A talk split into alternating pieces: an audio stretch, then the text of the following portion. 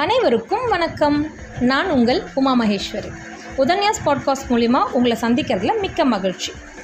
நம்ம இதுக்கு முன்னாடி ஸ்ரீமத் வால்மீகி ராமாயணம் கேட்டிருக்கோம். அதுக்கப்புறம் புருஷவதம் அதுக்கப்புறம் இப்போது உடையார் கேட்டுகிட்டே இருக்கீங்க. இது நடுவில் ஸ்னிப்பட் சீரீஸ்னு போட்டு சில சித்தர்களை பற்றியும் நம்ம பேசியிருக்கோம். அது ஆங்கிலத்தில் இருந்தது. இப்போ நம்மளுடைய கிளாஸஸ் ரெகுலராக போயிட்டே இருக்கும்போது ஒரு சில சந்தேகங்கள் நம்மளுடைய பார்ட்டிசிபெண்ட்ஸ் கேட்குறாங்க நிறைய டிஸ்கஷன் போகுது. அவங்களோட புரிதலுக்காக ஒரு சில விஷயங்களை நான் இந்த மாதிரி ரெக்கார்ட் பண்ணி அனுப்பலாம் அப்படின்னு ஒரு யோசனை எனக்கு வந்துச்சு. இதெல்லாம் நார்மலாக புத்தகங்களிலிருந்து எடுக்கிற ஒரு ரெஃபரன்சஸ் தான். அந்த வகையில் இன்றைக்கி நான் படிக்க போகிறது ஞானம் பிறந்த கதை. என்னடா இது? ஞானம் பிறந்த கதை. திடீர்னு எதுக்கு இதை பற்றி நம்ம பேசுகிறோம் அப்படின்னு தோணும். நீங்கள் கேளுங்க கேளும் கேட்கும் பொழுது உங்களுக்கே அது புரியும்னு நினைக்கிறேன். நம்மளுடைய சித்தர்கள் அப்படின்னு சொல்லும் பொழுது ஞானிகள் அப்படின்னு சொல்லும் பொழுது கண்டிப்பாக பட்டினத்தாருக்கு அதில் ஒரு மிகப்பெரிய இடம் உண்டு. பட்டினத்தாரை பற்றி படமே வந்திருக்கு நிறைய பேருக்கு தெரியும். இவரை பற்றி ஒரு சில விஷயங்கள் தான் இன்றைக்கி நான் படிக்க போகிறேன் டேரெக்டாக கேட்டு நீங்களே புரிஞ்சுக்கோங்க. இதில் முதல்ல ஆரம்பிக்கிறது காலஹஸ்தி அப்படின்னு ஆரம்பிக்குது.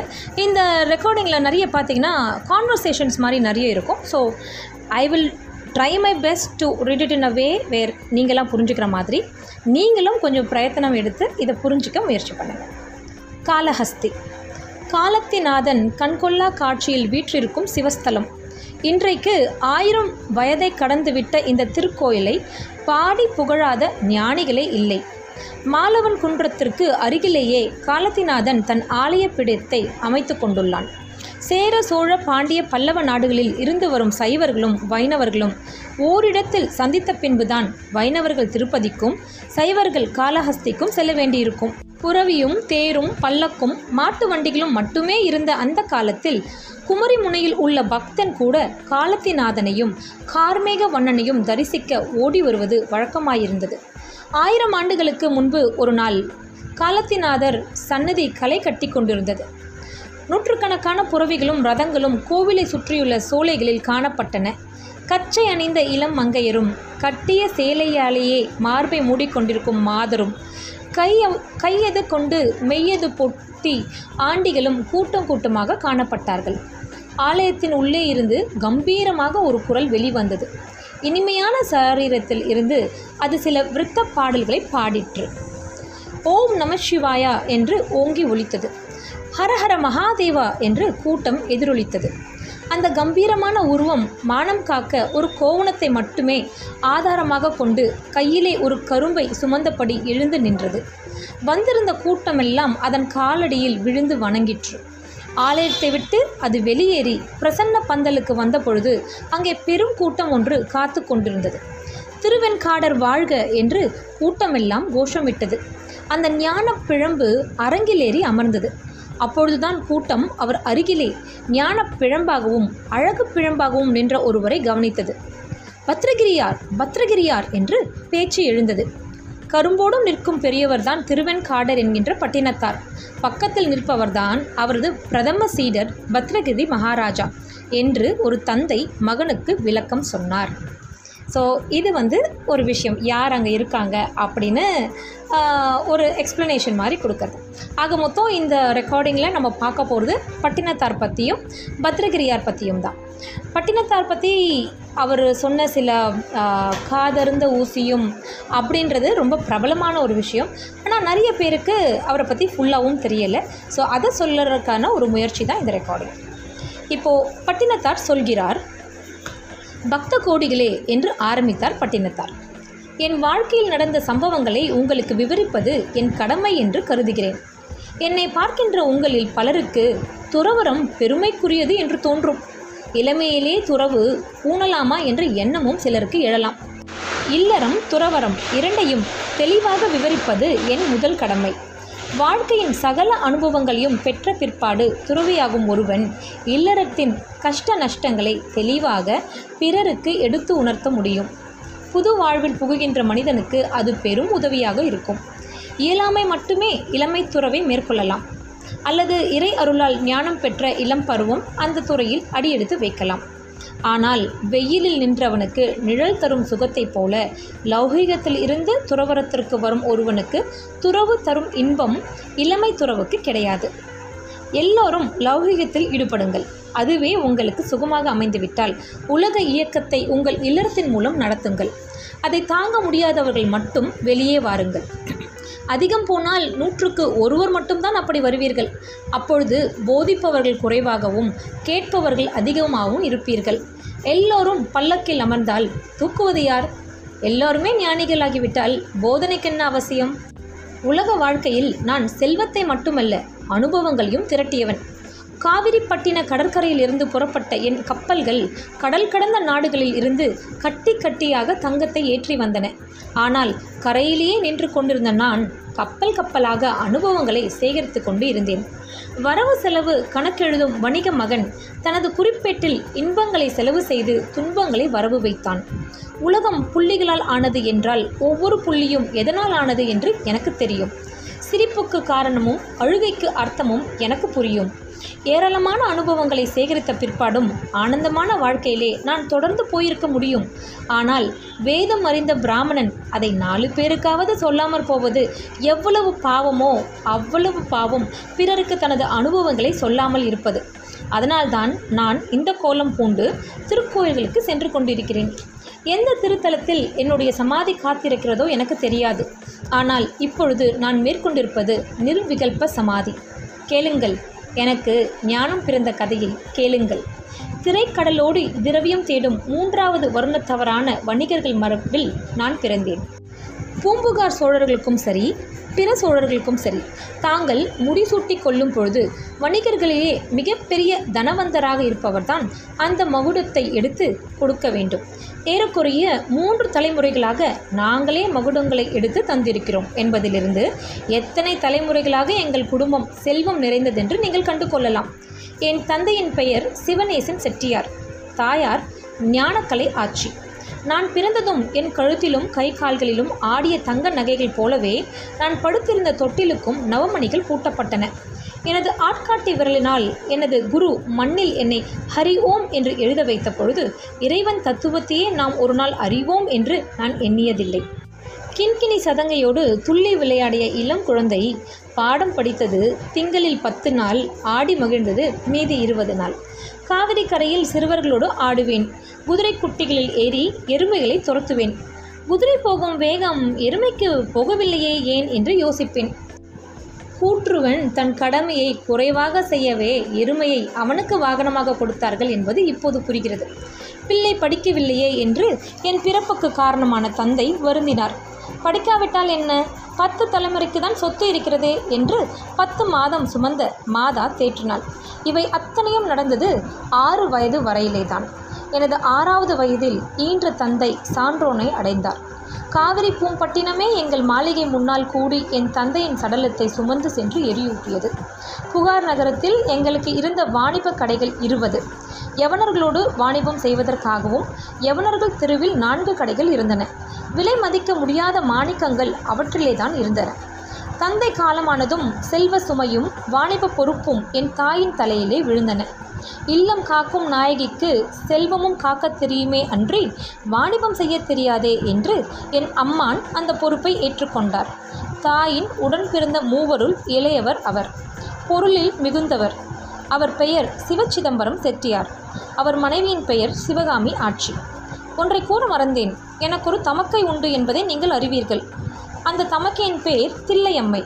என் அம்மான் சிவசிதம்பரம் செட்டியாருக்கு ஒரே ஒரு பெண் மகவு அவள் பெயர் சிவகலை. செல்வக்கலை கூடிய குடும்பத்தில் எல்லோருமே கலைகளாக இருப்பதில் வியப்பில்லை.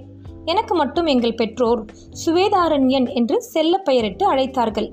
உங்களில் பலர் அறிந்த விஷயங்கள் தான் இவை. ஆயினும் மாதராருக்கு புரியும் வண்ணம் பெயர்களை விளம்பினேன். பத்தாண்டு சிறுவனாக நான் வளர்ந்த பொழுது எனது கவனம் மனித வாழ்க்கையின் பல்வேறு கூறுகளிலேயே திரும்பிற்று. அவ்வளவு சின்ன வயதிலா என்று நீங்கள் ஐயப்படுவீர்கள். அது தெளிவானதோர் ஞானம் அன்று இன்ப உணர்வுகள் நிறைந்த புதுமையான அறிவு. அப்பொழுது கடலோடிக் கொண்டிருந்த எங்கள் கப்பல்கள் பன்னிரண்டு. அதில் ஒன்று என் தந்தை கடல் கடந்து செல்வதற்கு பயன்படுத்தப்பட்டது. அதில் துடுப்பு வலிப்போர் மட்டும் இருபது பேர். அவர்கள் தங்குவதற்கும் இடம் உண்டு. என் தந்தைக்காக அலங்கரிக்கப்பட்ட தனி அறை உண்டு. உள்ளே அமர்ந்தால் இல்லத்தில் அமர்வது போலவே இருக்கும். அந்த கப்பலில் பயணம் செய்து பார்க்க நான் அவாவினேன் வாணிபத்திற்காக நாங்கள் அடிக்கடி போகும் இடங்களில் ஒன்று பன்னீராயிரம் தீவு. நான் என்னுடன் ஒத்த செல்வ சிறுவர்கள் இருவர். அவர்கள் பெயர் மாணிக்கம் வைரம். அவர்களும் என் தாயின் அனுமதி பெற்று அந்த கப்பலில் பயணம் செய்தோம். கப்பல் தளத்தில் நின்று வானையும் கடலையும் நோக்கிய பொழுது அந்த பிரம்மாண்ட சிருஷ்டி என்னை வியக்க வைத்தது. புவி வாழ்க்கையில் மிக பெரியவனாக காட்சியளிக்கின்ற மனிதன் கூட கடலுக்குள்ளே விழுந்துவிட்டால் அவன் மீனுக்கு சிறியவனாகி விடுகிறான். சம்சார கடலும் அப்படித்தான். இதை நான் அன்று உணரவில்லை. பழந்தீவுகளில் நான் போய் இறங்கிய பொழுது அந்த நாட்டு மக்களை பார்ப்பதற்கு எனக்கு பரிதாபமாக இருந்தது. நாகரிகத்தில் முன்னேறிய சோழ நாடு எங்கே? உலகம் தோன்றிய பொழுது எப்படி இருந்தார்களோ அப்படியே இன்னும் இருக்கும் இந்த தீவு மக்கள் எங்கே? எங்கள் கப்பலை கண்டதும் எங்களோடு வாணிபம் செய்யும் தீவு வணிகர்கள் கடல் துறையில் கூடிவிட்டார்கள். செட்டியார் மகன் என்று என்னை அவர்கள் அழைத்து கொண்டு போய் நடத்திய ராஜோபச்சாரம் இன்னும் என் மனதை விட்டு நீங்கவில்லை. அடுத்த வீடு சென்றாலும் மரியாதை. அடுத்த நாடு சென்றாலும் மரியாதை. பிறப்பிலிருந்தே வறுமையை அறியாத சுகபோகத்தோடு பத்து வயதிலேயே பிறரது மரியாதை. அது எங்களிடம் குவிந்து கிடந்த பொருளுக்குத்தான் தரப்பட்டதென்றாலும் என்னை ஒரு ஆணவக்காரனாக ஆக்குவதற்கு அதுவே போதுமானதாக இருந்தது. எனது பதினாறாவது வயதில் கடைகளை நானே கவனிக்க ஆரம்பித்தேன். குதிரை குட்டிக்கு ஓட கற்றுக் கொடுக்க வேண்டுமா என்ன? வணிகனுக்கு கணக்கு வராமற் போனால் அதுவே பூர்வ ஜென்ம பாவம். குறையாகவே படித்த எனக்கு கூட்டத் தெரியும் பெருக்கத் தெரியும் கழிக்கத் தெரியும் வகுக்கத் தெரியும். எங்கள் சமூகத்தில் ஒருவன் இந்த நாளும் தெரிந்தவனாக இருந்தால் அவனால் கடையை நடத்த முடியும். இந்த பருவம்தான் என் வாழ்வில் அதிசயமான பருவம். அழகிய ரதத்தில் என் வீட்டிலிருந்து நான் கடைக்கு போகும்போதெல்லாம் இத்தனை நாழிகைக்கு நான் வருவேன் என்று எத்தனை பெண்கள் வாசலிலே நிற்பார்கள். தேவனுக்காக காத்திருக்கும் தேவதைகள் போல அவர்கள் எனக்காக காத்து கொண்டு நிற்பார்கள். சாளரத்து திரைசீலையை விலக்கிக் கொண்டு நானும் மிகுந்த பதுமைகள் சிலவும் என்னை பார்ப்பதுண்டு. ஐந்து வயதிலேயே மனம் முடித்துவிடும் எங்கள் குலத்தில் நான் ஒருவன்தான் பதினாறு வயது வரையில் மனம் முடிக்கப்படாதவனாக இருந்தேன். எனக்கு வாழ்க்கைப்பட வேண்டும் என்றே பல பெண்களும் தங்கள் பெற்றோர்களால் வளர்க்கப்பட்டு கொண்டிருந்தார்கள். இத்தனைக்கும் என் சகோதரிக்கு எட்டு வயதிலே திருமணம் ஆகிவிட்டது. அவளை மணந்து கொண்ட பையனின் குடும்பமும் கோடிக்கு அதிபதியான குடும்பம்தான். ஆயினும் பெரியவளாகும் வரை தாய் வீட்டிலேயே வளருகின்ற சம்பிரதாயத்தில் அவள் வளர்ந்து கொண்டிருந்தாள். பதினெட்டு வயதில் பெரியவளானாள். ஆறாவது மாதம் தன் நாயகனோடு இல்லறம் காண அவனது இல்லத்திலேயே குடி புகுந்து விட்டாள். பெண்ணை பெற்றவர்களுக்கெல்லாம் நான் தான் தனி மரமாக காட்சி தந்து கொண்டிருந்தேன். மற்றவர்களைப் போலவே என் அம்மானும் தன் மகளை எனக்காக வளர்த்து கொண்டிருந்தார். ஏராளமான பெண்கள் தேடி வருகின்றனர் என்றாலே நல்ல பெண்ணை தேர்ந்தெடுக்கக்கூடிய அறிவை இளமை இழந்து விடுகிறது. எதுவும் கிடைக்கும் என்ற ஆணவம் வந்துவிடுகிறது அந்த ஆணவத்திற்கிடையில் எனக்கு பேரொளியாக திகழ்ந்தவள் நவமாணிக்கம் செட்டியாரின் மகள் மரகதம். பலர் என்னை கவனித்தாலும் நான் கவனித்தது அவளைத்தான். அவளை நான் கவனிக்கின்றேன் என்பதிலேயே பிறருக்கு பொறாமை. மற்றவர்களுக்கு என்ன? என் மாமன் மகள் சிவகலைக்கே அதிகம் பொறாமை. யாரிடம் சொல்வாள் இதை? என் தாயிடம் சொன்னாள். என் தாய் ஒரு நாள் என்னை அருகே அழைத்து என் மகனே வயது வந்ததும் மனம் முடிக்காமல் இருப்பது எதிர்காலத்தில் சிதறிய எண்ணங்களுக்கு வித்திட்டுவிடும் ஆகவே என் தம்பி மகளுக்கும் உனக்கும் திருமணம் முடிக்க முடிவு செய்துவிட்டேன் என்றார்கள். நான் ஒருத்தி விரும்புகின்றேன் என்று தாயிடம் சொல்லும் அளவுக்கு பழக்கமில்லையே நமக்கெல்லாம். நான் மௌனத்தில் ஆழ்ந்தேன். என் மயக்கம் அன்னைக்கு புரிந்தது. அதனால்தான் இந்த அவசரம் என்றார்கள். தம்பி மகள் இருக்க அந்நியத்தில் பெண்ணெடுத்தால் அந்த பெண்ணுக்கு திருமணம் ஆகுமா? காரணம் கூறி கதை கட்ட மாட்டார்களா? ஒரு பெண்ணை நீ அடைய உறவு பெண் வாழ்விழப்பதா? என்றார்கள். இரவினரும் கூட நான் எதையும் மறுத்து பேசுவேன். என் தாயிடம் பேசுவதில்லை. அதனால் அன்னையின் விருப்பத்திற்கு பணிந்தேன். மரணத்திற்கு துணிந்தேன். ஆம் துணிந்தேன் என்று சொல்வதே பொருத்தம். ஒருவன் திருமணம் செய்து கொள்வதென்பது எவ்வளவு துணிவான செயல். அதிலேயும் வாய் துடுக்கு நிறைந்த பெண்ணல்லவா எனக்கு வாழ்க்கைப்படப் போகிறாள்? எதிர்பேச்சு ஏடாகுடம் எகத்தாலும் அவ்வளவும் கண்டிருக்கிறேன் அவளிடம். மனைவி என்பவள் தாயின் துணைக்கு வருகிறவளே என்று முடிவு கட்டி தாயின் விருப்பத்தை நிறைவேற்றினேன். திருமணம் நடந்தது. காவிரி நகரமே அதிர்ந்தது. விருந்தினர் உணவை உறிஞ்சு உண்ட ஓசை கடல் ஒளியையும் மிஞ்சியது. எங்கள் குலத்து சம்பிரதாயங்களில் ஒன்று விருந்தில் முக்கணி போடக்கூடாதென்பது. அது மன்னவர்கள் தரும் விருந்தில் மட்டுமே நடக்கலாம். மற்றையோர் ஏதேனும் ஒரு கனி குறைவாகவே போட வேண்டும். ஆனால் அந்த சம்பிரதாயத்தை மீறி மன்னர் குல விருந்து போலவே விருந்து நடத்தினேன் நான். எங்கள் குலத்தில் இசை குடிமானம் என்று ஒன்று எழுதுவார்கள். குடும்பத்தில் பாரம்பரியமான புகழ் மானம் மரியாதை இவற்றை காப்பாற்றுவதற்கான துணை அது. எங்கள் சம்பிரதாயங்கள் முற்றும் சைவ நெறிகளுக்கு கட்டுப்பட்டவை. திருமணத்தின் பொழுது ஆசை உணர்வுகள் மீறிய நிலையில் தான் இருந்தேன் என்றாலும் நமது வைதிக நெறிகளை அறிந்து கொள்வதில் ஆர்வம் இருந்தது. எங்கள் குலத்தில் தாலி கட்டுவதை திருப்பூட்டுவது என்பார்கள். திருமாங்கல்யம் பெண்ணுக்கு நீங்காத செல்வமாக பூட்டப்படுகிறது. முன்பின் அறிமுகமில்லாத ஒருத்தி அந்த திருப்பூட்டப்பட்டதும் கணவனது பாத கமலங்களில் சரணடைந்து விடுவாள். அவன் கூன் குருடு நொண்டியாக இருந்தால் கூட அவள் கவனம் வேறு பக்கம் திரும்புவதில்லை. நான் அங்கம் குறைந்தவன் அல்ல. தங்கமே என்று தாய் என்னை தாளாட்டியது முற்றும் பொருந்தும் என்று வேண்டாதவர்கள் கூட சொல்வார்கள். கேளுங்கள். இசை குடிமானத்தை காப்பாற்ற நான் சிவகலையின் கரம் பற்றி இல்லத்தில் புகுந்தேன். உடல் உறவில் சற்று அதிகமாகவே ஈடுபட்டேன். என்ன ஆச்சரியமோ? மங்களம் கழுத்தில் விழும் வரை வாய்த்துடுக்காக இருந்த சிவகலை மங்களம் விழுந்ததும் மந்திரத்தில் கட்டுண்டவள் போல் ஆனாள். உடம்பு திருப்தி அடைந்து விட்டால் உடும்பு கூட பிடியை விட்டு விடுகிறது.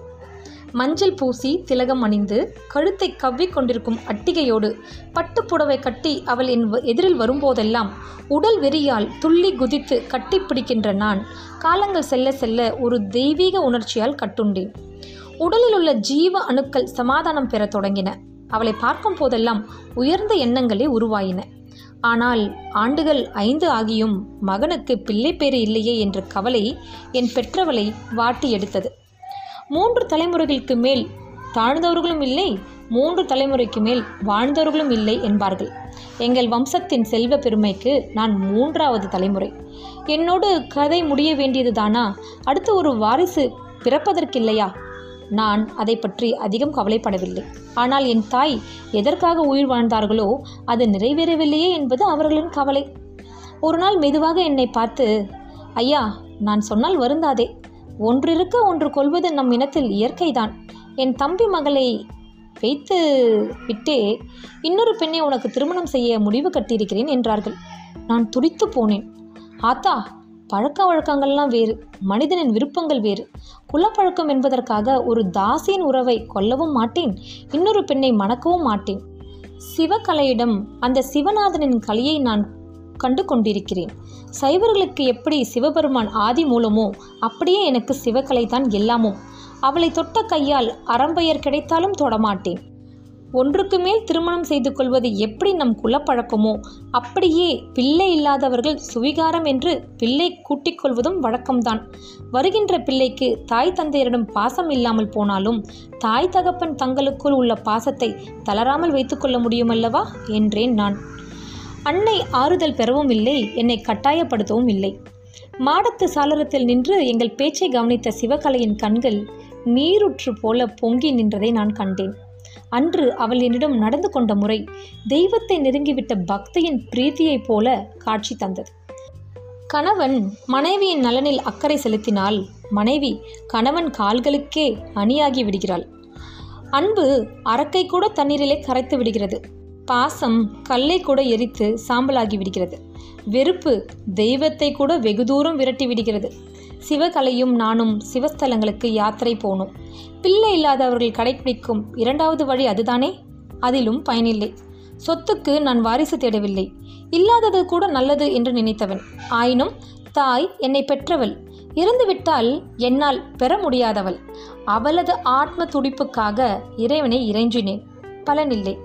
எங்கே மீண்டும் ஒரு சபலம் என் தாய்க்கு தோன்றிவிடுமோ என்று சிவகலை அழுதாள். பணித்திருந்த அவளது கண்களை நான் துடைத்தேன். சரியாக அதை துடைக்கும் பொழுது ஒரு குழந்தை அழும் சத்தம் என் காதுக்கு கேட்டது. நான் திகைத்தேன். ஒரு குழந்தை அழுகிறதே உனக்கு கேட்கிறதா என்றேன். இல்லையே என்றாள் அவள். எங்கே மீண்டும் அழு என்றேன். அவள் அழுதாள். நான் கண்ணீரை துடைத்தேன். கண்ணீரை துடைக்கும் போதெல்லாம் குழந்தை அழும் சத்தம் கேட்டது. இறைவா என்ன இது அதிசயம்? இது ஏதோ ஒரு சோதனை என்று கருதி அன்று இரவு அவளை விட்டு பிரியாமல் அவள் அருகிலேயே படுத்திருந்தேன்.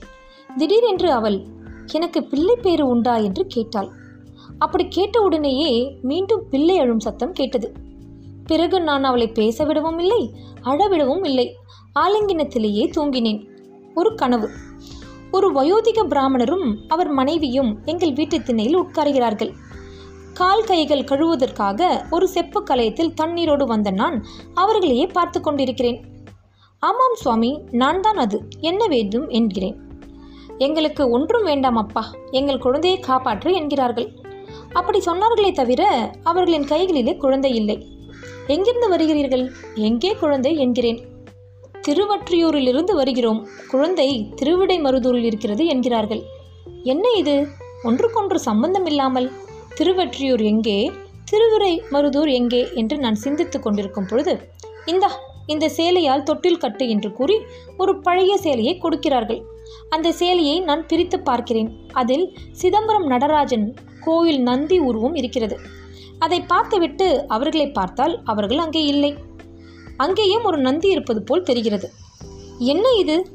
கூத்தன் கூத்தாடுகிறானா? ஐயா ஐயா என்று நான் கத்துகிறேன். என்ன ஐயா? என்று சிவகலை விழித்துக் கொள்கிறாள். நான் சுற்றும் முற்றும் பார்க்கிறேன். பிறகு நடந்ததை அவளிடம் சொல்கிறேன். பிறகு ஏதோ இது சிவ சோதனை என்று ஆறுதல் அடைகிறோம். மறுநாள் எனக்கு நிம்மதி இல்லை. திருவற்றியூரிலிருந்து தொடங்கி திருவிடை மருதூர் வரை யாத்திரை போகும்படி பரமன் பணிக்கின்றானோ என்று ஐயமுற்றேன். தாயிடம் இதை கூறினேன். ஒற்றியூரானுக்கு சாத்துவதற்கு ஒரு வைர மாலையும் வழிநடுக உள்ள கோயில்களுக்கு புலிகாசு மாலைகளும் வாங்கி கொண்டு மனைவியும் அழைத்து கொண்டு மகனே என்றார்கள். சிவகலை மகிழ்ந்தாள். திருத்தல விஜயம் என்றாலே எனக்கும் மகிழ்ச்சிதான். நானும் மகிழ்ந்தேன். நாங்கள் இருவரும் தாயின் காலில் விழுந்து ஆசி பெற்றுக்கொண்டு புறப்படும் பொழுது எதிரிலே வந்த தமக்கை ஒரு நல்ல சொல் சொன்னாள்.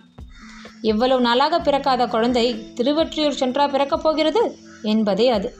அவளுக்கு மூன்று குழந்தைகள். எங்களுக்கு குழந்தைகள் இல்லை என்றால் எங்கள் சொத்தெல்லாம் தன் குழந்தைகளுக்கு தான் என்று அவள் நினைத்தாள். நினைக்கட்டும் பேசட்டும். கூட பிறந்த ரத்தம். குற்றம் பார்க்கின் சுற்றம் இல்லை. நாங்கள் புறப்பட்டோம். ரதம் போய்க்கொண்டே இருந்தது. திடீரென்று சிவகலையின் முகம் வியர்த்தது. திடீரென்று வியர்ப்பானேன்? அதுவும் நல்ல காற்றோட்டத்தில் வியர்ப்பானேன். நான் முகத்தை துடைத்து விட்டேன். ஏதோ மயக்கம் என்றாள் அவள். திடீரென்று அவள் மார்பகம் நனைந்தது. ரதத்தை நிறுத்தினேன். காரணமில்லாமல் அவள் அழுதாள். கண்ணீரை துடைத்தேன். அப்பொழுதும் அதே குழந்தை கத்தும் சத்தம். இதுவும் பிரம்மைதானா ரதத்தின் திரைச்செலியை விலக்கிக் கொண்டு வெளியில் எட்டி பார்த்தேன். சாலை ஓரத்தில் ஒரு ஆலமரம். அருகிலே ஒரு தொட்டில். அதன் பக்கத்தில் ஒரு வயோதிக பிராமணரும் அவர் மனைவியும். அவர்கள் முன்னாலே யாராவது காசு போடுவார்கள் என்று விரிக்கப்பட்ட துணி. அவர்களை உற்று பார்த்தேன். கனவிலே வந்து அவர்களேதான். சிவகலை அழைத்து கொண்டு அவர்கள் அருகே சென்று ஐயா நீங்கள் யார்? என்றேன். நாங்கள் திருவிடை மருதூர் என்றார் அவர். எனக்கு மெய் சிலிர்த்தது. தொட்டிலை பார்த்தேன். அதே சேலை அதே நந்தி ஓவியம் நான் அவர் காலில் விழுந்து வணங்கினேன். அவர் என்னை கைத்தாங்கலாக எடுத்தார். குழந்தை என்று இழுத்தேன். எங்களுடையதுதான். நீண்ட காலம் கழித்து பிறந்தது. வயிற்று சோற்றுக்கே வழி இல்லை. இதை எப்படி காப்பாற்றப் போகிறோம்? யாரோ பட்டினத்து செட்டியாம். அவனிடம் இதை கொடுத்தால் எடைக்கு எடை பொன் கிடைக்கும் என்று யாரோ கனவிலே சொன்னார்கள். நடந்தே வந்தோம். பசி தாங்கவில்லை. யாசகத்துக்காக துண்டை கீழே விரித்து போட்டுவிட்டு உட்கார்ந்து விட்டோம் என்றார் அவர். அவர் கண்களில் இருந்து கண்ணீர் வடிந்தது. எனக்கு அதை துடைக்க வேண்டும் என்று போல் தோன்றிற்று. துடைத்தேன். என்ன அதிசயம்? குழந்தை சிரிக்கின்ற சத்தம் கேட்டது. பெரியவரையும் அவர் மனைவியும் அழைத்து கொண்டு புகாருக்கு திரும்பினேன். அது இறைவன் அனுப்பிய குழந்தை என்பதில் எனக்கு சந்தேகமில்லை. தத்து எடுக்கும் விழாவை பிரமாதமாக ஏற்பாடு செய்தோம். வேறு ஜாதி குழந்தையை தட்டு இருப்பது செல்லாது என்று தமக்கை வாதாடினாள். தமக்கே வேண்டும் என்றுதானே தமக்கை நினைப்பாள்? தங்கையாக இருந்தால் தன் கையில் உள்ளது போதும் என்று நினைப்பாள். இதை வேடிக்கையாக சொல்கிறேன் சாத்திரம் அன்று எங்கள் பங்காளிகள் அதை ஒப்புக்கொள்ளவில்லை. ஆனால் வேறு ஜாதி பிள்ளை என்பதில் எல்லோருக்கும் ஒரு குறை இருந்தது. துலாபாரம் நடத்தினோம். குழந்தை தன் எடையை விட அதிகமாக பொன்னை இழுத்தது. கடைசியில் திருவிடை மருதூர் கோவிலுக்காக செய்த காசு மாலையை அதில் போட்டோம். துலாம் சரியாயிற்று. விழா முடிந்தது. திருவிடை மருதூரார் விடை பெற்றார். பையனுக்கு மருதவாணன் என்று பெயரிட்டு வளர்த்தோம். தான் பெற்ற பிள்ளை போலவே சிவகலைக்கு அவன் தோன்றினான். எனக்கும் அப்படியே. பருவம் வந்தது. பையனை பள்ளிக்கு அனுப்பினோம். அப்பனுக்கு ஏற்றபடி பிள்ளையும் தப்பாமல் இருந்தான். அவனும் படிக்க மறுத்தான். ஆண்டவனே நீ நேரடியாக கொடுத்த பிள்ளையும் இப்படியா? என்று அவனை நொந்து கொண்டேன். பள்ளிக்கூடத்தில் குரு எல்லோரையும் கேள்வி கேட்டால் இவன் குருவை கேள்வி கேட்பானா? ஏண்டா ஒழுங்கா படிக்கவில்லை? என்று ஒரு நாள் அவனை கேட்டேன். நீங்கள் படித்ததில் தானே நான் படிக்க? என்றான் அவன். அப்பொழுது நான் பாடினேன் துள்ளி திரியும் பருவத்திலே என் துடுக்கடக்கி பள்ளிக்கு அனுப்பிலனே என் தந்தையாகிய பாதகனே என்று. எங்கள் பரம்பரைக்கே கல்வி பாக்கியமில்லை என்று நான் முடிவு கட்டினேன். சொத்துக்களையாவது பையன் காப்பாற்றட்டும் என்று கருதினேன். ஒரு நாள் கடைக்கு கூட்டிக் கொண்டு போனேன். அங்கே அவன் ஒரு மாணிக்கத்தை எடுத்து அப்பச்சி இதை நெருப்பிலே போட்டால் என்னவாகும்? என்று கேட்டான். சாம்பலாகும் என்றேன் நான். காய்ந்த எரு முட்டையை நெருப்பில் போட்டால் என்ன ஆகும்? அதுவும் சாம்பலாகும் என்றேன். கணக்கு எழுத சொன்னேன். முப்பதிலே நாற்பது போனால் எவ்வளவு என்று என்னையே கேட்டான். நாற்பது எப்படியடா போகும் என்றேன். போகும் என்றான். போனால் என்ன வரும் தெரியுமா? நான் கேட்டேன். என்ன வரும் என்றான். "ஹும், நான் பேசாமல் இருந்துவிட்டேன். இந்த பிள்ளை தேராது என்று முடிவு கட்டினேன். சொத்துக்களை பத்திரப்படுத்த தொடங்கினேன்.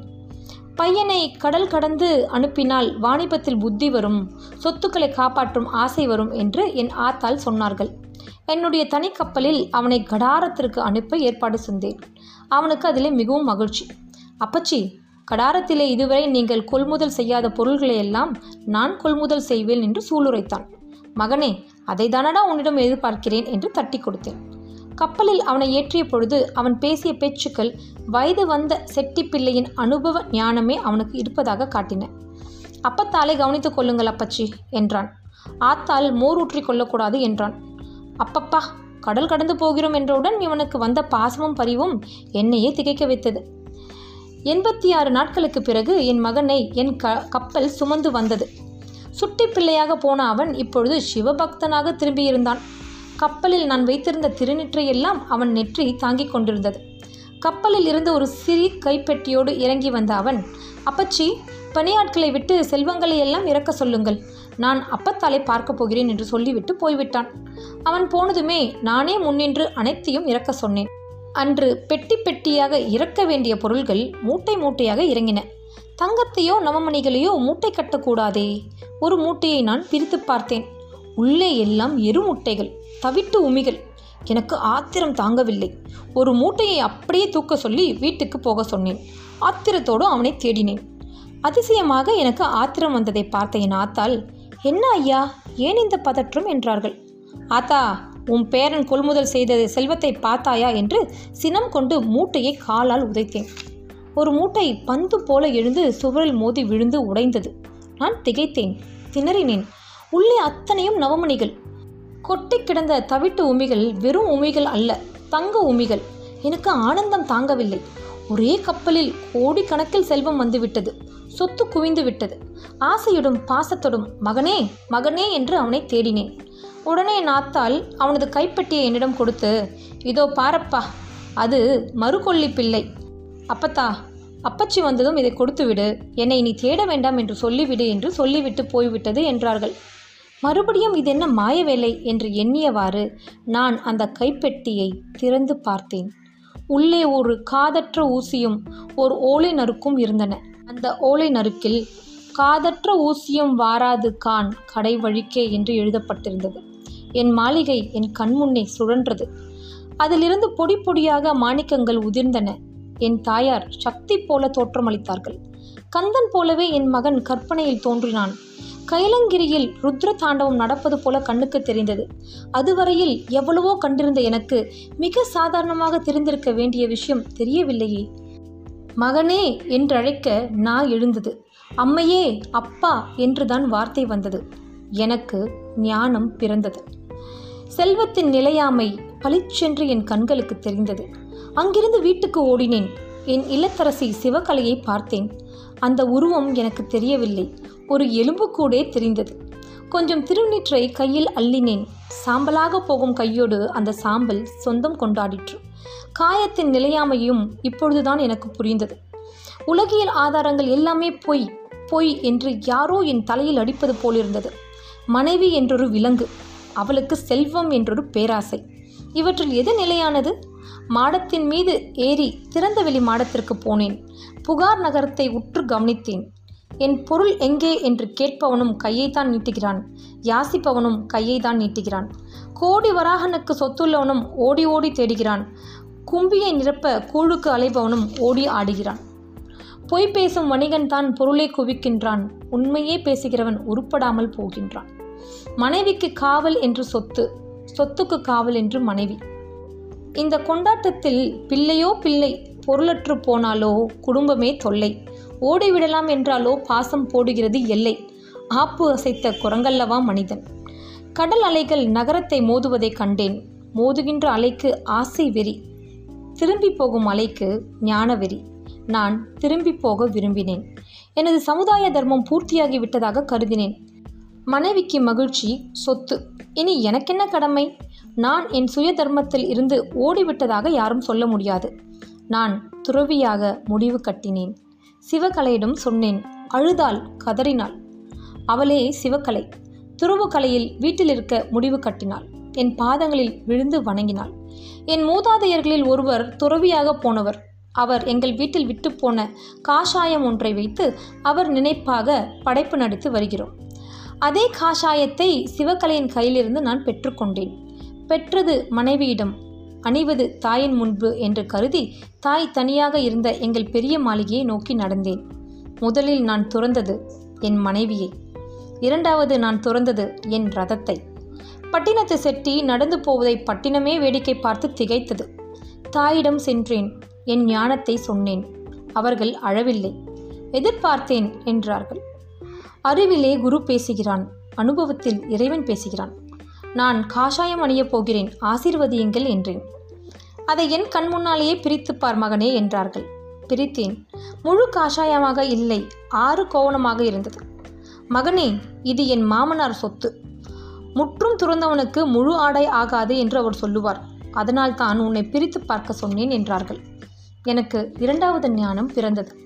முழு ஆடையே ஒரு சொத்தல்லவா சுமை அல்லவா நான் தனியறையில் சென்று ஆடைகளை கழிந்து கௌபீனதாரியாக தாயின் முன் வந்து நின்றேன். மகனே உடல் சுமை இறங்கிவிட்டது மனசுமை இறங்கிவிட்டதா என்று கேட்டார்கள். என்ன இது அதிசயம்? லௌகிகத்தை தவிர ஒன்றுமே தெரியாத என் தாயாரா இப்படி பேசுகிறார்கள்? மனம் ஒரு நாய் அது கூடவே வரும் என்று மேலும் உரைத்தார்கள். நான் கண்ணீரோடு போய் வரட்டுமா ஆத்தா? என்றேன். துறவி எங்காவது போய் வருவானா? என்றார்கள். எனக்கு மூன்றாவது ஞானம் பிறந்தது. நான் அதிர்ந்த நிலையில் ஆத்தா நான் போகிறேன் என்றேன். சுய தர்மத்தை முடிக்காதவன் எங்காவது போய்விடுவது உண்- உண்டா? என்றார்கள். இன்னும் எனக்கென்ன சுயதர்மம்? என்றேன். தாய் தந்தை ஒரு பிள்ளையிடம் கடைசியாக எதிர்பார்ப்பது கொல்லி வைப்பதை தானே மகனே? என்றார்கள். அப்படியென்றால் போய் வருகிறேன் என்று சொல்வதுதானே ஆத்தா சரி? என்றேன். இல்லை வருகிறேன் என்று மட்டுமே சொல்ல வேண்டும். மகன் போகிறான் என்ற உணர்வு தாய்க்கு ஏற்படக்கூடாது. எப்பொழுது வருவான் என்ற உணர்வு தான் ஏற்பட வேண்டும். போய் வருகிறேன் என்றால் அது மனித வார்த்தை. வருகிறேன் என்றால் அது நினைத்தால் வருவேன் என்கின்ற ஈஸ்வர லயம். ஒரு துறவிக்கு இந்த லயம்தானே வேண்டும் என்றார்கள். இது எனக்கு நான்காவது ஞானம். அவர்களின் காலில் விழுந்து வணங்கினேன். நான் புறப்படும் பொழுது ஒரு சிறு சேலை துணியில் எதையோ முடிந்து என் இடுப்பிலே கட்டிவிட்டார்கள். அது என்னவென்று எனக்கு அப்பொழுது தெரியவில்லை. இந்த முடிச்சு அவிழ்ந்து விழுந்தால் நான் மரணமடையப் போகிறேன் என்று அர்த்தம். எங்கிருந்தாலும் வந்துவிடு என்றார்கள். ஈஸ்வரன் அவர்களோடு என்ன பேசினானோ அவனுக்கே வெளிச்சம். நான் திரும்பினேன். மகனே உன் ஐயாவுக்கு ஞான தீட்சை அளித்த குருவுக்கு இப்பொழுது நூற்றி பத்து வயதாகிறது. மாயூரம் சாலையில் சிவானந்த மடத்தில் இருக்கிறார். அவரிடம் தீட்சை பெற்றுக்கொள் என்றார்கள். நான் பாதி வெந்த சோறாக மாயூரம் சாலையை நோக்கி புறப்பட்டேன். சிவானந்த மடம் எங்கள் சமூகத்தினராலேயே கட்டப்பட்டது. அதை ஓயா மடம் என்று கூறுவார்கள். ஞானிகள் தங்குவதற்காக மட்டுமின்றி வழிப்போக்கர்களுக்கு அன்னமிடுவதற்காகவும் அது ஏற்படுத்தப்பட்டது. என் தந்தை அதற்கு ஏராளமான பொருளுதவி புரிந்துள்ளார். நான் அதன் உள்ளே நுழைந்து பார்த்ததில்லை. முதன் முதலாக அதற்குள்ளே நுழைந்ததும் உள்ளே இருந்து வெளிவந்த சாதாரண பரதேசியிடம் கூட எனக்கு மரியாதை ஏற்பட்டது. வாசனை புகை கமிழ்ந்தது. இளநீர் முல்லைப்பூக்களின் வாசனை வந்தது. மங்களமான ஒரு எண்ணம் அதில் வேரோடியது. புனித மண்டபத்திற்குள் இந்த பூத உடல் நுழைந்தது. சமணர்களும் பிறரும் கூட காலில் விழுந்து வணங்கக்கூடிய துறவியாக புலித்தோல் ஆசனத்தில் அமர்ந்திருந்தார் சிமா சிவானந்த யோகி. நான் அவர் காலில் விழுந்து வணங்கினேன். அவர் கண்ணை திறந்து பார்த்தார். நான் விவரங்களை சொல்லவே இல்லை அவரே சொன்னார். தண்ணீரில் குளிப்பவனுக்கு நெருப்பு சுடும். நெருப்பிலே குளிப்பவனுக்கு தண்ணீர் சுடும். இரண்டுக்கும் நடுவிலே உட்கார்ந்திருப்பவனுக்கு இரண்டுமே சுடும். போகி நீரிலே குளிக்கிறான். யோகி நெருப்பிலே குளிக்கிறான். ரோகி நடுவிலே நிற்கிறான். நீ போகத்துக்கு திரும்ப நினைத்தால் முடியாது. ரோகத்திலே தான் விழ வேண்டியிருக்கும். அவர் பேசி முடித்தார். என்னை ஆசிர்வதித்தார். இடது காதிலே ஒரு மந்திரத்தை சொன்னார். அது சைவ மந்திரம். அவர் அதை சொல்லும் பொழுது வலது காதிலே ஒரு வைணவ மந்திரம் கேட்டது. பிரம்மம் ஒன்றே என்பதை அது உணர்த்திற்று. அந்த லயத்திலேயே நான் புறப்பட்டேன். மடத்தின் வாசலில் திருவோடு இல்லாதவர்களுக்கு அழகான திருவோடுகளை இலவசமாக வழங்கி கொண்டிருந்தார்கள். அது ஒரு வகை தர்மம். அந்த திருவோட்டை கையில் வாங்கி கொண்டு ஊரே என்னை வேடிக்கை பார்க்கும் நிலையில் நேரே என் தாயாரின் இல்லத்திற்கு வந்தேன். முதல் பிச்சையை தாயின் கையிலே தான் வாங்க வேண்டும். வீடிருக்க தாயிருக்க வேண்டும் மனையாளிருக்க வீடிருக்க ஊனிருக்க பிள்ளைகளும் தாமிருக்க மாடிருக்க கன்றிருக்க வைத்த பொருளிருக்க கூடியிருக்க நீ போன கோலம் என்ன கோலமே என்று ஆயிரக்கணக்கானவர்கள் வேடிக்கை பார்க்க தாயின் இல்லத்தின் முன்னாலே நின்று தாயே பிச்சை என்று கோஷம் கொடுத்தேன். கையில் ஏதும் இல்லாமல் வந்த என் தாயார் என்னை பார்த்து சிரித்தபடி மகனே இன்னும் நீ பணக்காரனா? என்றார்கள். ஏன் தாயை அப்படி சொல்கிறீர்கள்? என்றேன். வீடு உனக்கு அந்நியமாகிவிட்டது ஆனால் ஒரு ஓடு உனக்கு சொந்தமாகிவிட்டதே என்றார்கள். எனக்கு ஐந்தாவது ஞானம் பிறந்தது. அந்த ஓட்டை தூக்கி எறிக்க போனேன். நில் ஓட்டை வைத்துக்கொள். ஆனால் அதன் மீது பாசம் வைக்காதே. அது காணாமல் போனால் என் ஓடு எங்கே என்று தேடாதே என்றார்கள். பிறகு பிச்சையிட்டார்கள். அடுத்தது மனைவியின் இல்லம். அவள் கண்ணீராலே பிச்சையிட்டாள். அடுத்தது தமக்கையின் இல்லம். எனது குரல் கேட்டதுதான் தாமதம். ஆச்சி வீட்டின் கதவு அகலத்தில் திறந்தது. எனக்காக காத்திருந்தவள் போல தோற்றமளித்தாள் என் தமக்கை. உள்ளே வா தம்பி. அக்காலின் கையால் பிச்சையிடுகிற பொழுது வாசற்படி தாண்டி நிற்கக்கூடாது. ஒருவேளை சாப்பிட்டு விட்டு போ என்றார்கள். அந்த பந்தத்தில் நான் உருகி விட்டேன் விட்ட குறை தொட்ட குறை. உள்ளே போனேன். தடுக்கு ஒன்று போட்டாள். இலை விரித்தாள். காய்கறி வைத்தாள். அன்னம் படைத்தாள். அள்ளி உண்ண போகும் பொழுது தம்பி என்றாள். என்ன என்றேன். நானும் நீயும் பெற்றோர்களுக்கு ஒரு மகள் ஒரு மகனாக பிறந்தோம். உன் மனம் ஏனோ இப்படி மாறிவிட்டது. அதற்காக கோடிக்கணக்கான நம் பூர்வீக சொத்தை நாய் பேய்கள் எல்லாம் தின்னக்கூடாது தம்பி. என்னுடைய சொத்துக்கள் எல்லாம் என் ஆட்சி மகளையே சேர வேண்டும் என்று ஒரு ஓலை நறுக்கில் எழுதி ஊர் பெரியோடும் சாட்சி கையெழுத்து வாங்கி கொடுக்கக்கூடாதா என்றாள். நான் சிரிக்கவில்லை. அவள் அள்ளியிட்ட அன்னம் என்னை பார்த்து சிரித்தது. பிச்சைக்காரனுக்கு அள்ளி இட்டாலும் பிரதிபலனை எதிர்பார்க்கின்ற சமூகம். நான் என்ன பதிலை சொல்வேன்? நான் இறந்து போய்விட்டால் சொத்துக்கள் உங்களுக்கு தானே வரப்போகிறது என்றேன். உன் மனைவி என்றாள். அவளையும் கொன்றுவிடலாமா என்றேன். போகின்ற கோயில்களில் எங்காவது உனக்கு புத்தி கெட்டு தர்ம சொத்தாகிவிட்டால் அது எனக்கு எப்படி கிடைக்கும் என்றார்கள். நான் கையில் எடுத்த அன்னத்தை அப்படியே இலையில் போட்டுவிட்டு வெளியேறினேன். வழியிலே ஒரு குடும்ப சண்டையை பார்த்தேன். மூன்று சகோதரர்கள் சண்டை போட்டுக் கொண்டிருந்தார்கள். ஒருவன் சொன்னான் உங்களோடு பிறந்த பாவத்தை அங்க பிரதர்ஷனம் செய்துதான் தீர்க்க வேண்டும் என்று. எனக்கு என்னவோ தோன்றிற்று. மறுநாள் நகர் முழுவதும் அங்க பிரதட்சணம் செய்ய முடிவு செய்தேன். பிறகு திருத்தலங்களுக்கு செல்வது என்று முடிவு கட்டினேன். அன்று இரவு சிவானந்த மடத்தில் படுத்திருந்தேன். காலையில் அங்க பிரதர்ஷனம் தொடங்கினேன். என்னுடைய வேலையாட்கள் எல்லாம் பக்கத்திலேயே வந்து கொண்டிருந்தார்கள். என் தாய் வீட்டருகே செல்லும் பொழுது என் தாயருடன் என் தமக்கை சண்டையிட்டு கொண்டிருப்பது நன்றாக கேட்டது. பட்டினத்து செட்டி பரதேசி ஆனாண்டி என்று தெருவிலே ஒரு பெண் பாட்டு பாடிக்கொண்டு போனாள். அனுபவங்கள் சேகரிக்கப்பட்டன. ஆனந்த மார்க்கம் என் கண்ணுக்கு தெரிந்தது. கடைகளில் குலுங்கிய ஞான் நாணய ஓசை என் காதுகளில் விழவில்லை. தன் வீட்டில் ஒருவேளை அதிதியாக இருக்கும்படி என்னை கேட்டவர்கள் ஏராளம். ஆனால் அன்றும் நான் சிவானந்த மடத்து அதிதியே. இரவு நேரம் மடத்தில் நான் சாப்பிடப் போகிறேன். என் சகோதரி மக்கள் இருவரும் ஓடி வந்து என் கழுத்தை கட்டி பிடித்து கொண்டார்கள். அம்மான் அம்மான் என்று அழுதார்கள். பழையபடியும் வந்த பாசமா? சொத்துக்களுக்காகவே என் சகோதரி தன் பிள்ளைகளை அனுப்பியிருக்கிறாளோ? குழந்தைகளை பார்த்து நான் பரிதாபப்பட்டேன். தங்கள் தாயை மன்னித்து விடும்படி கேட்டுக்கொண்டார்கள். பரமன் மன்னிப்பான் என்றேன். ஓட்டிலேயே ஊற்றி சுடும் அப்பம் இரண்டை கொடுத்தார்கள். ஆத்தால் கொடுத்ததாக சொன்னார்கள். அவர்களை அனுப்பிவிட்டு அந்த அப்பத்தை பிட்டு பார்த்தேன். அப்பத்துக்கு நடுவே ஒரு சாண உருண்டை. அதுவும் நீல நிறத்தில் காட்சியளித்தது. அது அதன் உள்ளே இருந்தது. எரி நஞ்சு. அப்பத்தை சாப்பிட்டால் அந்த எரி நஞ்சு உள்ளே சென்று சாணம் கரைந்ததும் ஆளை கொன்றுவிடும். அதை சோதித்து பார்க்க விரும்பினேன். இரவோடு இரவாக அதை எடுத்துக்கொண்டு போய் என் தமக்கையின் வீட்டு கூரையில் மேல் போட்டுவிட்டு தன்வினை தன்னை சுடும் ஓட்டப்பம் வீட்டை சுடும் என்று சொல்லிவிட்டு வந்துவிட்டேன். மறுநாள் தமக்கை வீடு எரிவதாக செய்தி வந்தது. வெயிலில் சாணம் காய்ந்ததும் விஷத்தால் அது எரிந்து விட்டது வீட்டுக்கு தான் சேதம் அவர்களுக்கல்ல. பிறகு நான் அங்கிருந்து திருத்தல யாத்திரைக்கு புற புறப்பட்டு விட்டேன். எனக்கு ஒரு பிள்ளையை கொடுத்து அதன் மூலம் ஞானத்தை கொடுத்த தில்லையிலே விளையாடும் சிவகாமிநாதனை காண விழைந்தேன். நேரே சிதம்பரம் செய்தேன் ஆனந்த கூத்தனின் முன்னால் மெய்மறந்து பாடினேன். என் மகனை சுமந்து வந்த பிராமணர்கள் எந்த திருவிடை மருதூரில் இருந்து வந்தார்களோ அந்த திருவிடை மருதூரில் நான் மேமறந்து பாடிக்கொண்டே இருந்த பொழுது என் உடம்பில் ஏதோ ஊறுவது போல தோன்றிற்று. கண்ணை திறந்து பார்த்தேன். என் தாயார் என் இடுப்பில் கட்டிவிட்ட சேலை துணி முடிச்சு அவிழ்ந்திருந்தது. அதிலிருந்து அரிசியும் உப்பும் என் தொடையில் உருண்டு கொண்டிருந்தன. ஆத்தா என்று அலறினேன். பட்டினத்தாரோட இந்த அலறலோட இந்த எபிசோடை நான் முடிக்கிறேன். இது கொஞ்சம் பெரிய கதை. இன்னும் ஓரிரண்டு எபிசோட் போகும். ஆனால் இதிலிருந்து நம்ம எடுத்துக்கக்கூடிய அவர் எடுத்துக்க வேண்டிய விஷயங்கள் நிறைய இருக்குது அவரோட ஞானம் அடையிறது முதல் ஞானம் இரண்டாவது ஞானம் மூன்றாவது ஞானம்.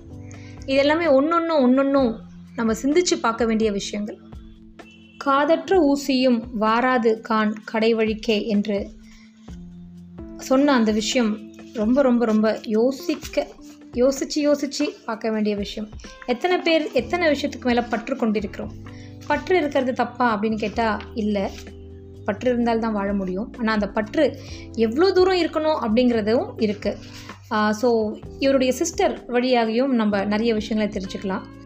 தன்வினை தன்னை சுடும் அதை நம்ம கேள்விப்பட்டிருக்கோம். ஓட்டப்பும் வீட்டை சுடும் அதை இப்போ தான் நான் கேள்விப்படுறேன். நிறைய விஷயங்கள் இருக்குது இதை தெரிஞ்சுக்கிறதுக்கு. கேட்டு கிரகிச்சிட்டே இருங்க. நான் அடுத்த எபிசோடில் உங்களை பார்க்குறேன். நன்றி வணக்கம்.